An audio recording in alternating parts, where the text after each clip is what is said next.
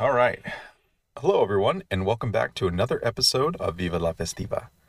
I'm your host, Jacob, and on this podcast, I like to talk about festivals that occur in the US and occasionally around the world. Right at this moment, I'm just waiting outside of work before I start my morning shift. I just had my birthday last week, and my wife and I celebrated my 31st by taking me to one of my favorite places to eat, and I didn't even have to hold back. I even got appetizers. Anyway, everyone, this is the last episode of Viva La Festiva. At least for this season. I'll be taking the summer off, and I think I'll start on the new season probably around October. Then those new episodes will start coming out in the beginning of the year. I don't want to think about it too much. Maybe I'll do a reflections episode or something where you can all just hear me ramble about the whole podcasting journey. Uh, maybe that'll come off a little bit egotistical, you know. Well, today's episode is going to be about a festival that occurs in a different country Australia. Hey. Yes, this season finale episode will be about Wimmera Steampunk Festival in Dimboola, Australia. Provecho. This Wimmera Steampunk Festival took place from April 20th to the 23rd. It sounds like it was a huge success. And what's great to hear is that it sounds like it has no chance of stopping or slowing down. But first, let's talk about steampunk a bit. From what I understand, I think I remember hearing that a good way to describe steampunk is to imagine if the Industrial Revolution never happened and the steam powered sector instead progressed to adapt to everything from travel to production. Along with this, the practicality of leather and its insulating and waterproof capabilities also progressed and became the material of choice along with steampunk technology. Then, when you also think of steampunk, you may picture a lot of brass, and that's because brass doesn't rust making it the ideal hard material for high pressures and moisture. So these elements, along with the elegant designs and fashion and architecture of the late 1800s, come together in this odd fusion of imagination and wonder to become steampunk. According from the book Folk Tales and Fairy Tales, Traditions and Texts from Around the World, the term steampunk wasn't even coined at the time of the elements being put in literature, but instead by science fiction author K.W. Jeter in the 1980s. Although a millennial such as myself was never really introduced into steampunk until the movie Wild Wild West. You remember that one? I remember my brother got the sunglasses that Burger King had to promote the movie. Damn, I was jealous of those. So, why would anyone want to celebrate steampunk? Well, let's try to think of it in the same way we look at the Ren fairs we hear about. It's an era with some fictional flexibilities where people can challenge reality and push the boundaries of what's possible. And you know, sometimes you get this division of nerd culture where people are either a fan of Star Trek or Lord of the Rings. Of course, you can like both, but both push the boundaries of reality with either two methods magic or science. Again, I'm not trying to start a conflict because there is the science of magic and the magic of science. But I think we could both agree that Ren fairs are more about acknowledging the magic aspect of fiction, while steampunk acknowledges the science aspect of fiction. So just swap out fairy wings with leather extensions and replace your wands for pneumatic ray guns. Ultimately, it's people celebrating their imaginations of their role in a fictional world. So let's get back to the Wimmera Steampunk Festival. As stated before, the festival occurs in Dimboola, Victoria of Australia, where festivities begin at 4 p.m. and end at 11 p.m. on the town streets of Dimboola. Dimboola. what a fun word. Well, according to a 2016 census, the town of Dimboola is just over 1,400. And based off the photos I've seen of the festival, it looks like a majority of the town is in attendance of the Steampunk Festival. Actually, I had found the Facebook survey with some results, and 47% of the participants live locally. 17% stayed one night in Dimboola, 18% stayed two nights, and 18% stayed three or more nights. So it's apparent that this boosts the economy for this town for a few days. Dude, so they actually had that number put on the results for this year, and that town had a $1.69 million impact scene. That's awesome, right? All in the sense of celebration and steampunk. But y'all really should check out the photos I include on the Instagram of this festival, in the festival Instagram itself.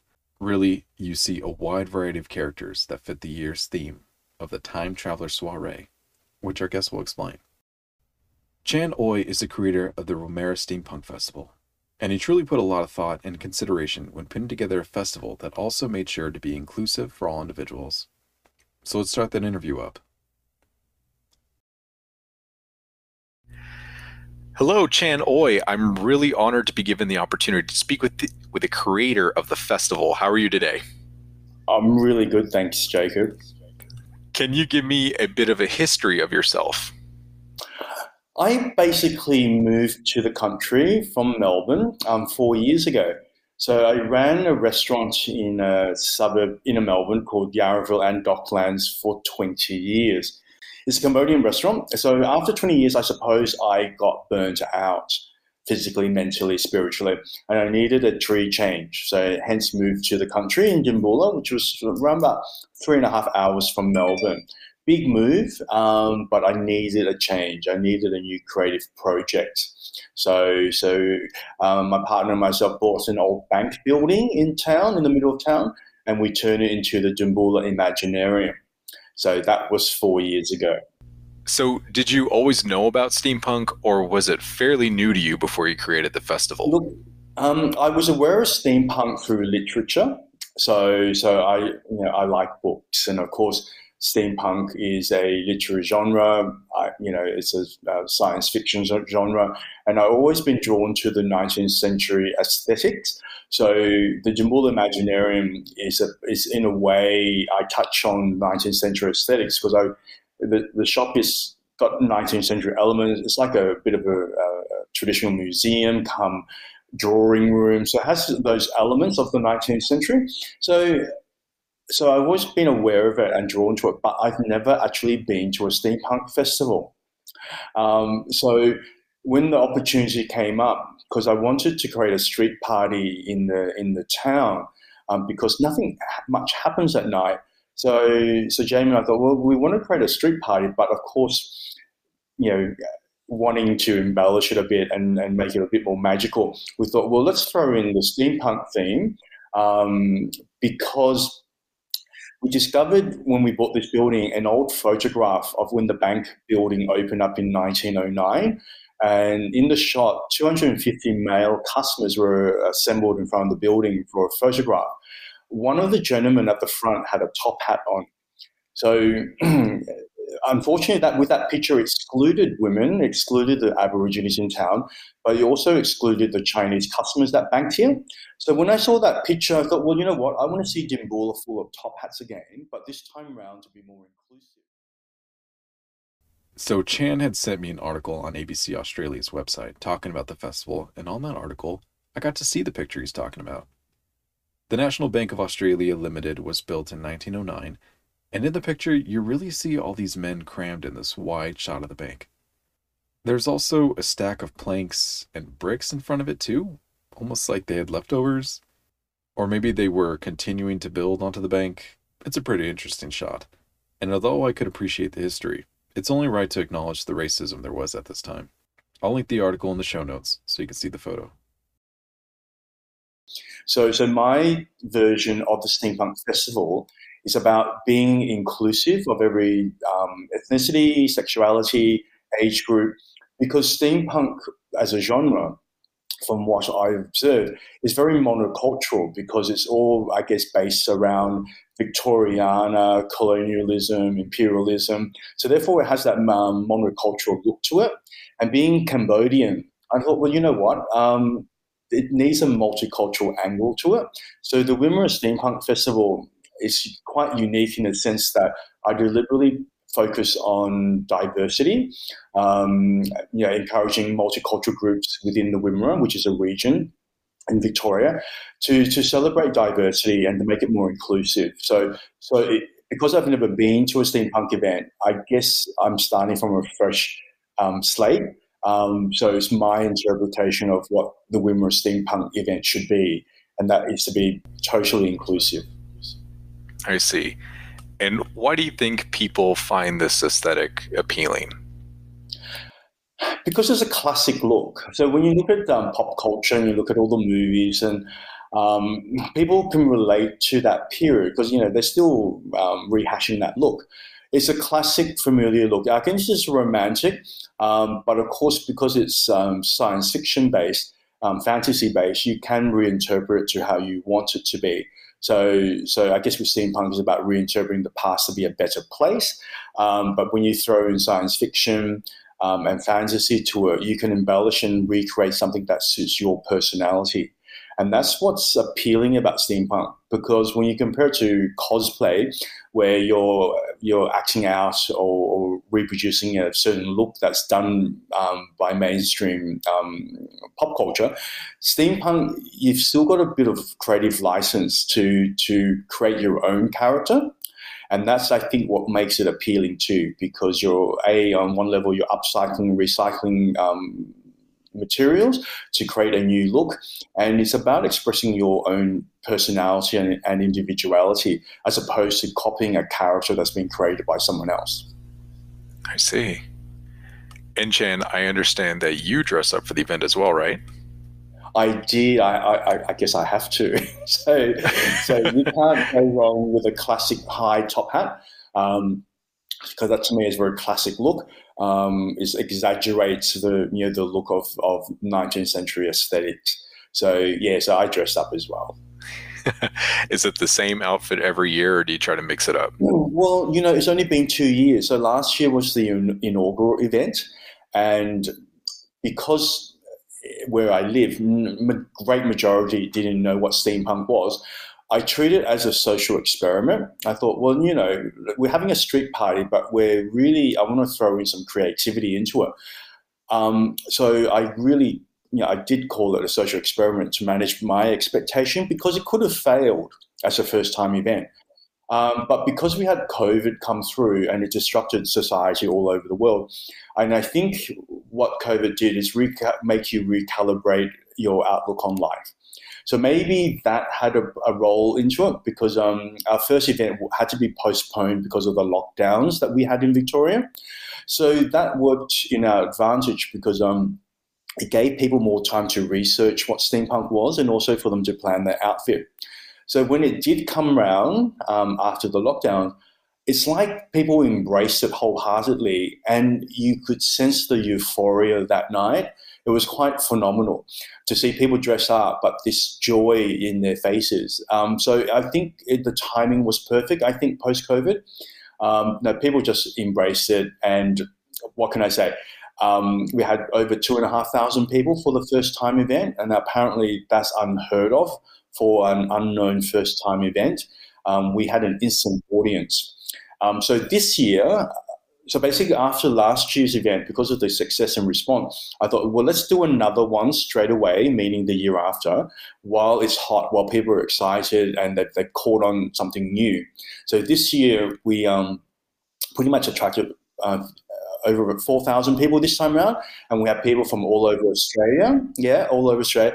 And we had one gentleman fly out from Singapore because he saw the news item, because the event was covered on national news um, last year and and also a news article. It reached as far as South Korea, France, and Spain. So because it was a feel good story, um, um, it got um, worldwide attention.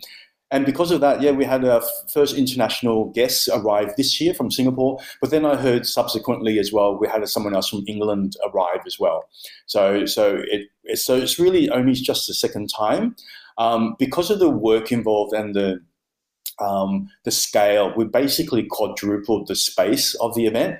Um, that meant also I quadrupled the work. So we're going to go every two years after this one. It's so much work, and also the next one. I'm a little bit ambitious. I'm, we have theme. So this year's theme was the Time Travelers Soiree, um, and next the next one will be the Carnival of Peculiarities. So wow, I, need yeah, I need time to turn Dimboola into a 19th century carnival. But I understand the local businesses actually really look forward to this event. Yeah. The local businesses benefited from the event um, immensely. So, to give you an example, um, there's a gentleman in town. He had a gift shop, and he's been around for 20 years in Dimboola. Um, Dimboola is a small country town I guess um, it's an agricultural setting, and the town sort of like slowly went into decline in the 80s when they put a, a freeway bypass. So the town really declined a lot and became a sleepy hollow. Now, this gentleman, he had a gift shop and he's been around for 20 years. And he said last year's event, he had his best trading ever. Now, that was last year. This year, he said this year beat last year. So for, for a gentleman that's been in town for 20 years, the steampunk event, yeah, has boosted his business. It's his best trading ever. So, so he is a very happy man. Um, sure. The local community groups, the the country, um, so the Country Women's Association, they do Devonshire teas and all that. Last year's event, they tripled their bank account. Oh so my from goodness! A events perspective, the number of people that came into town and spent money um, really benefited. Now, the person that didn't benefit was me. Now, the reason being, I can't run the event and open the shop at the same time. So, so people say, oh, you know, they you know, they're doing this to line their own pockets. Well, the actual reality is the complete opposite. Um, we actually didn't because we were running the event. So sure. And even this year, we could not open the shop because we could not handle the number of people coming to town. And also, I was physically on the street running the event. So, so yeah, so that dismiss that theory, um, but everyone else benefits greatly. Um, economic tourism development um, is a boost. The event is a boost for the area because um, people came from outside and spent on average three nights in town and also the surrounding towns as well. So the economic benefit has flowed onto the other towns as well. Wow, that's so cool. Tripling their bank account. Wow. Yes. That's amazing. Just in one night, huh? in one night. So, who are some of the musical guests you typically see at the festival? So, so once again, um, because it's in its early days because last year wasn't social experiment. This year was learning from last year. So this year I created three stages um, in complete three different settings and with 12 bands. Um, most of those bands um, sort of like um, came back from last year because they had such a good time they wanted to come back and then some additional new bands as well so one of the new ones was the royal high they they specialize in world um, folk music, so it has a sort of like a gypsy element to it. Um, mm. And they did a steampunk number called Steampunk Sundays, and and they were recommended to me by other people who've seen them perform. So so yeah, that's just one example. So the Royal High Jinks, and then of course we've got specialized bands called um, that specialize in steampunk music. Um, is the um, Alchemy of Rhythm from South Australia. So, so we have bands that are local as well. So Head Rush from Horsham, um, and then um, Del Escape from Kaniva, which is another town not far away. But then, of course, we have bands from Melbourne, the Blackbirds FC, um, Delsinki, and then, of course, um, South Australia, which is the the um, Alchemy of Rhythm. So it was really merging um, the region, the region where I'm in at the moment, but also Melbourne and, and Adelaide. Um, this event is the closest steampunk event for South Australians, which is the neighbouring state. So, so yeah, quite a few of them came on board this year to attend the event. wow! And there's also a flash mob part that occurs here, correct? Yes, yeah. So the very first one last year, I um, invited the multicultural group in Horsham to do a flash mob, and they did two numbers. So one was a Bollywood dance, and the other one was a sort of a, a pop culture number.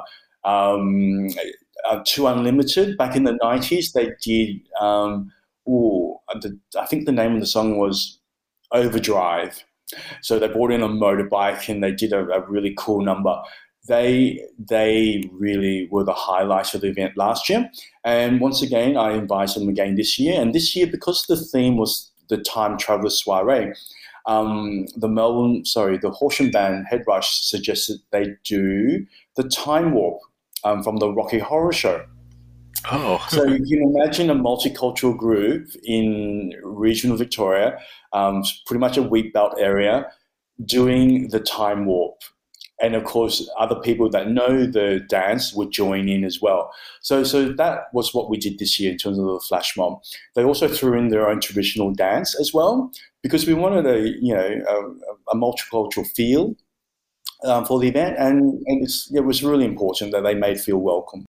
So, what kind of inspired you to create the theme, the Time Traveler Soiree? Because last year, um, a, a guy came in a World War a World War II uniform with a World War II bike, so a 1940s motorcycle. He fitted in. He looked really cool. Um, it's like, okay. Uh, and I thought, well, you know what? For next year, I'm going to incorporate um, time traveling only because some people may not have access to a top hat. Um, or for some guys, I, you know, I've heard they you know, are uncomfortable, maybe looking dandy in that sense, but they wouldn't mind coming as you know from the apocalypse in the future. So there's sort of like ideas that pop into my head, thinking, okay, well, let's give time travel a go, because don't forget, time traveling is possible in the 19th century. When you look at the sure. you know the the movie Time Machine and the book um, by H.G. Wells, you know, The Time Machine as well. So really, it's 19th century time travel.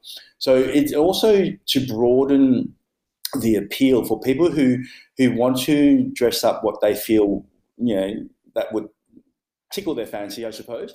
Um, so it's just to broaden the appeal. Man, Chan's creativity is through the roof.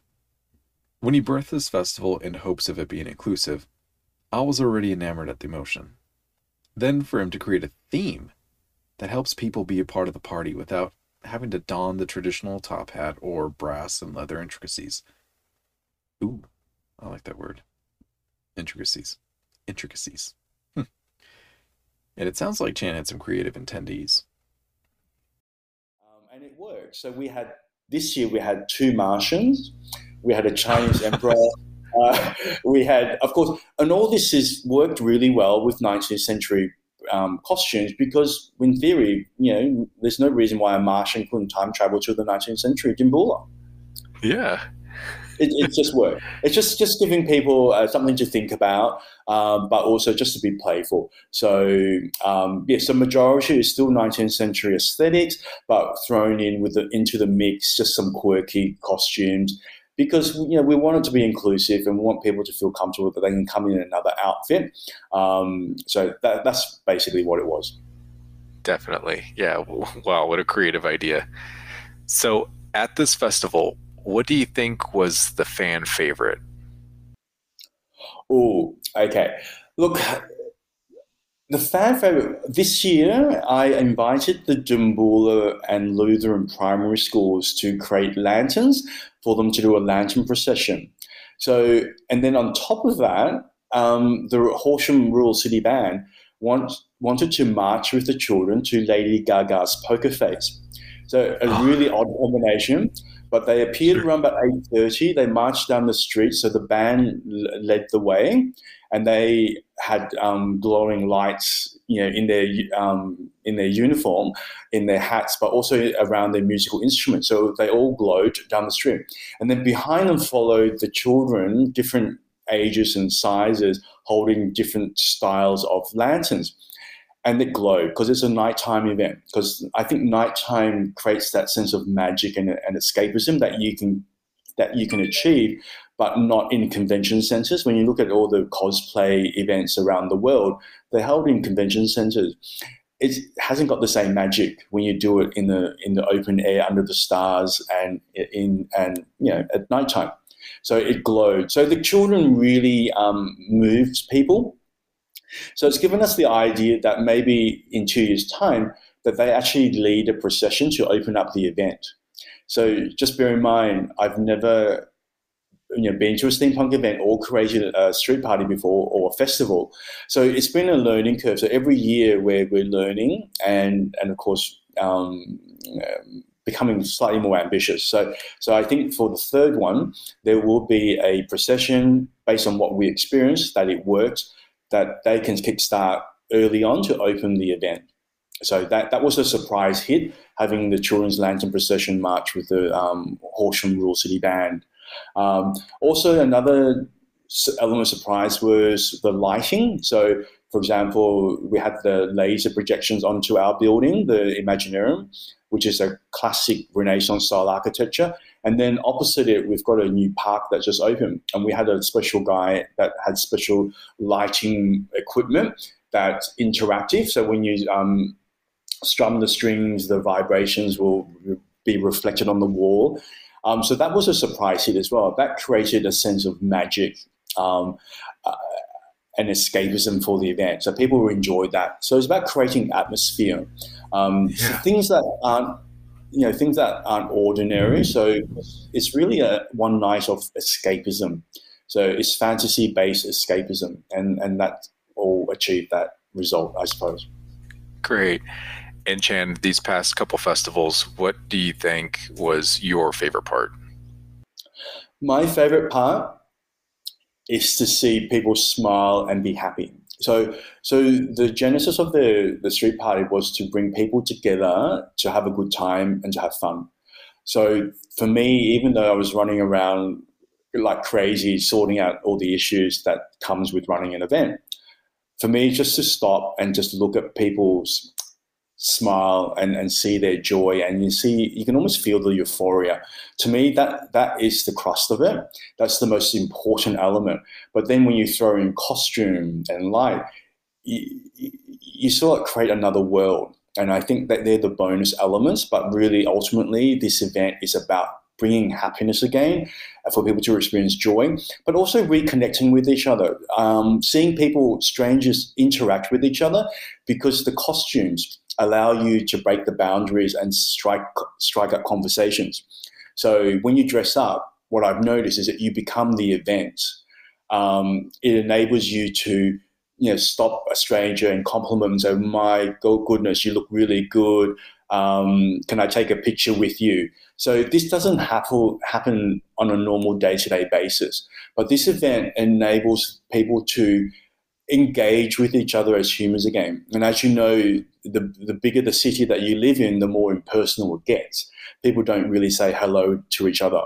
But this event enables you to have those basic human experiences again that we've lost through modern society, I suppose. Um, and that's the greatest joy for me to see from this event. Great. Do you have any advice for anyone who is considering attending the Wimmera Steampunk Festival? For advice for them. Um, what I've been telling people when they come to the shop and I inform them about the event, I said, please do not hold back. Go all the way. Do not hold back by conservatism or what society thinks. This is the one night where you're allowed to be who you want to be wholeheartedly and do not hold back who you think you are, um, because this is a safe platform where we encourage individuality, creativity, and your imagination. So that's my advice. Great. Thank you so much, Chan. Is uh, where can people learn more about the festival? So at the moment, um, it's the Wimmera Steampunk Festival Facebook page or Instagram. Um, we've got some money left over to create a, a web page but that's going to take us a few months to do so. So just be patient. Um, you know, setting up a web page costs money and time. So we do have that now, thank goodness, post event, but we need to engage in some professionals who can help set that up for us. So that's the next level. The web page will come, but in the meantime, just Instagram, Facebook, the Wimmera Steampunk Festival. Okay, thank you. Well, thank you, Jacob. Well, I wanted to learn more about the artists that make an appearance at the Steampunk Festival. So I checked out the past event schedule and I came across a steampunk author by the name of Karen Carlisle. She had attended the festival and she loved being able to talk about her works for both past, present, and future. I was able to have her answer some questions for me. Karen Carlisle, can you tell me how you initially discovered your fascination with steampunk? I came to steampunk via a very circuitous route, actually. I have a background in science and art. I love history and I love costuming and I love Sherlock Holmes, so I already had a fascination for the 19th century as it's on the cusp of a boom in new scientific discoveries and exploration, but there's still the fascination with supernatural and legend. In the 1980s, there were books like The Difference Engine by William Gibson, which explored the effect of the new 19th century technologies on society, which I could relate to as technology and I have a bit of a love hate relationship. Then in the late 1990s, there were movies and then later again TV shows with this steampunk aesthetic. I loved the combination of history, fantasy, and fiction. It just ticked all my boxes. So you got science, art, and costuming. But at the time, I didn't know it had a name. I made my first official steampunk outfit for the local Australian Costumers Guild Ball in 2007, I think, and discovered there was a steampunk community out there, both local and international.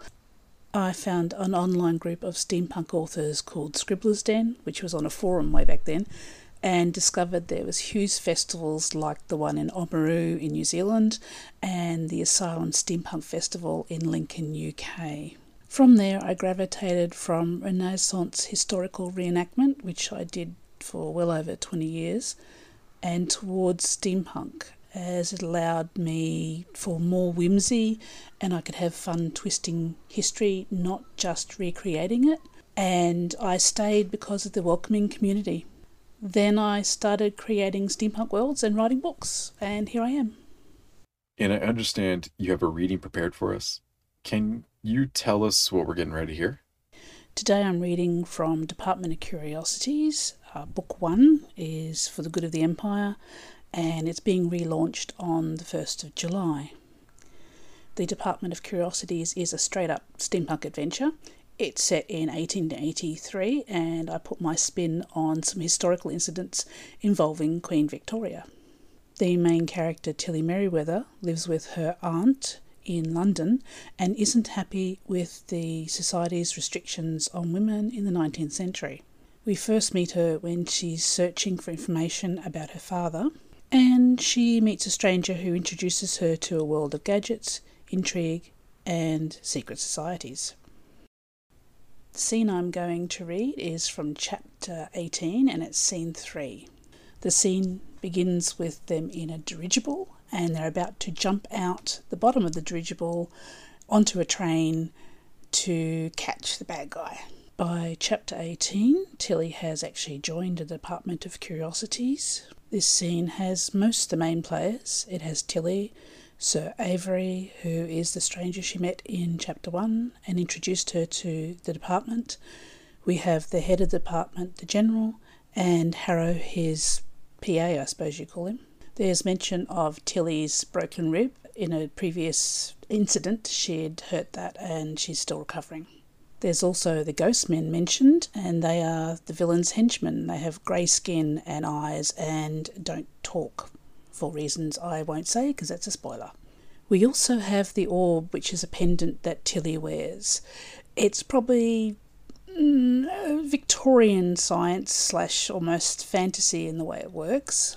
Tilly found it in an adventure previous to the book, and it seems to have this sixth sense and this telepathic or psychic connection with her.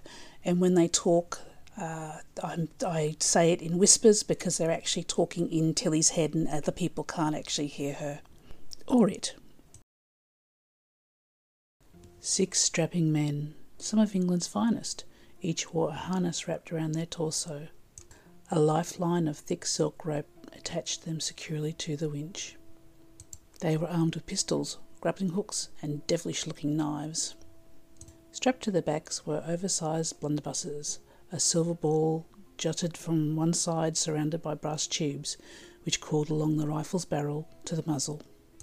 A mini grappling hook perched on top of the barrel end, its cord funneled along the tube back to a cartridge on the other side of the rifle body. The troops eagerly jostled each other as they circled a large hatch in the floor of the hull. They checked their equipment, donned their goggles, and ready to jump into oblivion below. The hatch intrigued her, as did the large brass winch secured to the floor near its rim. Sir Avery checked the gauges on the body of the winch assembly and swallowed. The colour drained from his face until he resembled a wide eyed ghostman. His moustache twitched. It quivered, said the orb. Don't be horrible, said Tilly. If you can't say something nice, then don't speak at all, or I'll ask the General to bring his cane. The orb shuddered. The corner of her mouth curled in satisfaction.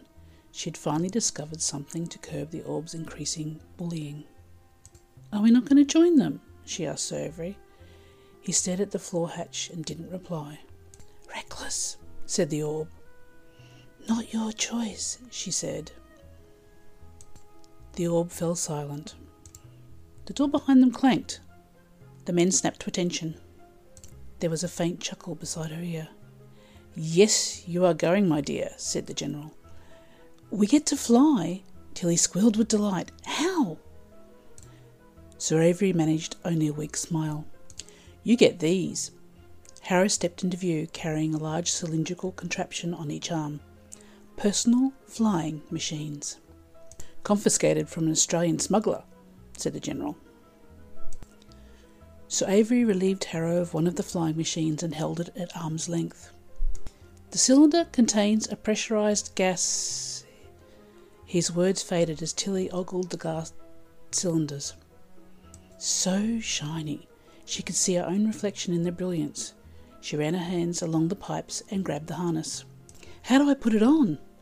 She spun around, slipped her arms through the harness straps, and pulled the contraption onto her back. Sir Avery halted his lecture and blinked. His hands, still holding the harness straps, now encircled her waist. Her bustle nudged his arm as she snapped the ends of the straps from his hand and buckled up the harness. He took a quick step backwards, transferring his hands to the cradle, the gas tanks, until the snaps were secure. The colour had returned to his cheeks. Harrow handed Sir Avery the second personal flying machine. Sir Avery donned the contraption and demonstrated how to adjust the pack to sit securely. You're not accompanying us, Harrow? she asked. I have my orders, he replied. I am to stay here with the General. The personal flying machines are restricted to those with lower level clearance. Harrow's face remained fixed, showing no emotion. He was up to something. The orb jittered. Eyed Harrow out of the corner of her eye. She was not comfortable with leaving him alone with the General in such close proximity of a gaping hole hundreds of feet above the countryside. Harrow smiled at her. It was faint, but it was there. What should I do? The orb did not reply. She frowned. This time she wanted its opinion. She glanced at the General's cane and frowned. Blessings could also be curses. Sir Avery jiggled the gas canisters and tapped the pressure gauge. Tilly relaxed her muscles, trying to look as calm as possible, and returned her attention to the personal flying machine. How do I start it? she asked Sir Avery. First, we. He swiveled two metal pipe handles over her head. They clicked into place. She grasped them. Steering? she asked. Yes, he replied. Just apply pressure in the direction you wish to travel.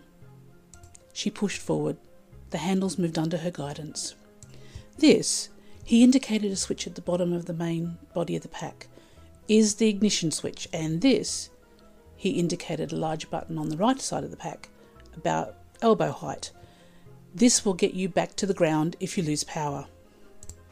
Tilly grinned. It seemed simple enough. The General stepped forward.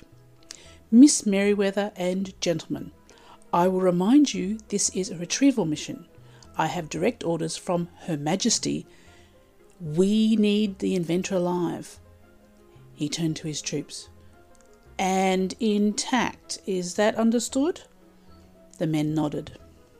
Once he is retrieved and you are clear of the train, little Nessie will descend to facilitate your extraction. He turned to Harrow. There is an extra flying machine prepared for you.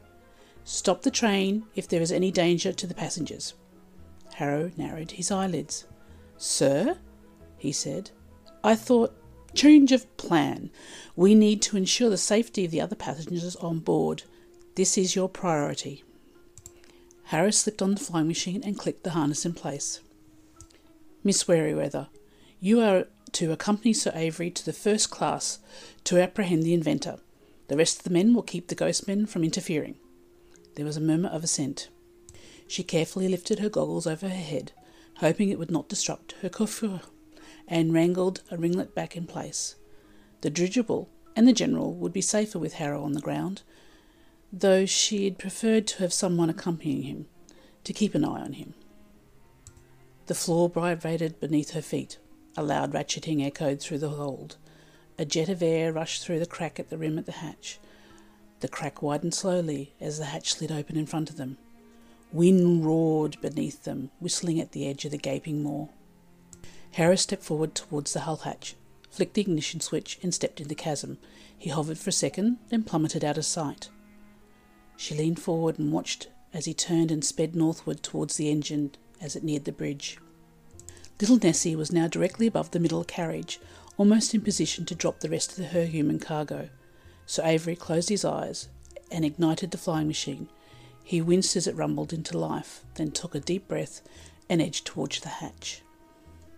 Tilly flicked a switch on her own contraption. A dull twinge ripped her rib cage as the initial vibration knocked on her spine. She took a not too deep breath and struggled to relax her muscles in her torso. The vibration settled into a gentle rim. The twinge eased until only a mild irritation. Sir Avery leaned close to her. Are your ribs still causing discomfort, Miss Merriweather? he whispered. You should inform the General. They are healing as expected, she replied. There is no need to bother the General. He nodded. Very well, then. Follow me, Miss Merriweather. Into the heavens. He stepped into the air, screwed his eyelids shut, and lowered himself out of sight. Tilly stepped up to the edge. Her skirts fluttered in the churning air currents. Oh dear, I didn't think this through. She grabbed the back of her overskirt and with each hand folded the edges forward, tugging them tight to tie a knot, and tucked the ends into the harness strap, then stepped forward and descended into the void. After that reading, I'm totally down to read about Tilly's adventures. And what a lovely voice, huh? Well, like I mentioned before, she was a part of the Steampunk Festival, so I had to get her opinions on it. Yes, I enjoyed the Dimboola Steampunk Festival immensely, although I didn't like the five hour drive. For those who aren't in Australia, I'm in Adelaide, which is South Australia, and Dimboola is in the middle of Victoria, which is a different state, and it takes five hours to get there by car. Dimboola is a friendly town, and they've got this really cool Victorian pub, which is just gorgeous inside. All the shops and people seem to have really got into the spirit and were decorated up the event was mainly a big street party, and there were stalls and many creators and costumes. There was a light show on the wall of the Dimboola Imaginarium, and there was music and some good bands. I was there for my books, and I did a talk on the Sunday at the Dimboola Imaginarium, which is run by the organiser of the event. And it was full house, so I was pretty excited by that the great thing about steampunk events is the community can get involved and it's family friendly and inclusive. I made new friends, which you usually do at steampunk events. That's why I like them. I'm hyped about getting a hold of Karen, to be honest. And I will be including her socials in the show notes for sure, because I do believe she has some great works getting ready to come out. There you have it. A festival that brings people together to celebrate a whole timeline and universe mixed with imagination and science.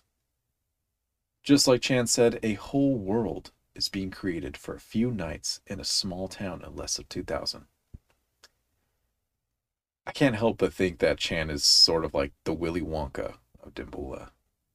This man that comes out annually from his Imaginarium to put together a festival for the people to bring out their hearts and minds. That's kind of fun to think about, huh? And it's great to see that the influences of steampunk have reached the literature world with Karen Carlisle in Adelaide. I gotta say, Chan really has something going here. And Karen had actually passed my info along to the Adelaide Steampunk Aetherfest. So it is clear that the steampunk scene is making its way across Australia. You know, there was actually a small steampunk gathering just down the road from my place a month ago. It came across my Facebook timeline when I was looking up events in my area. Unfortunately, it was on my workday, but just to know that steampunk even has a presence on this side of the globe is really something. And you know, sometimes getting away to a fantasy world is just what we need. Think about some of our greatest stories. Oftentimes, it's a protagonist leaving to a world where nothing is familiar, yet exciting. Luke Skywalker, Jake Sully, the time traveler, are one of my favorites, Michael Jordan in Space Jam. So to be gathered on a night where you might not know what you're going to see, who you're going to meet, and when you're going to see, there's a chance you might feel like you're the protagonist of an imaginary world.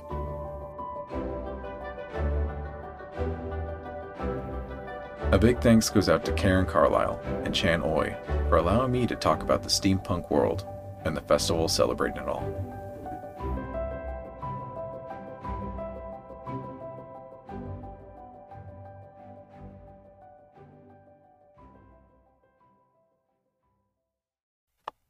Whew. And listeners, that concludes the last festival covered for season one of Viva La Festiva. Jeez, what is there to say? I mean, I've spent close to eight months working on this podcast, and I learned so much. So, season two will be a bit rushed, but in a good way. For starters, I will not make that timeline mistake like I did earlier this season, and to avoid that, I will be grinding on episodes in a small time frame and releasing those episodes in order of recording. Honestly, the roster is full already. yeah, like I already have season two booked. All episodes bi weekly until July. that's crazy, right? Well, that's because there's always something to celebrate somewhere in the world. And I think that's important for you to understand. And no, I'm not just saying that because I'm an optimist, because I know the world can be a dark place sometimes. We all experienced some kind of hardship in 2019. I think in one way or another, we lost something maybe a loved one, maybe trust, maybe our job, maybe an outlook. But you want to know something? We didn't lose festivals. And festivals need people. And they need compassion. And they need you. I think another reason why I loved hearing festival organizers say that their favorite thing is the people is because I love people too. I think people are pretty interesting, especially when it comes to their ability to celebrate something. Well, thank you for listening, everyone, and I hope you enjoyed the rest of 2023. Stay tuned for after our little editing jingle to hear about a steampunk podcast. That's cool, huh? But before you go, please, please, please check out festivals around your area and discover something new for me. This is Jacob with Viva La Festiva. Adios.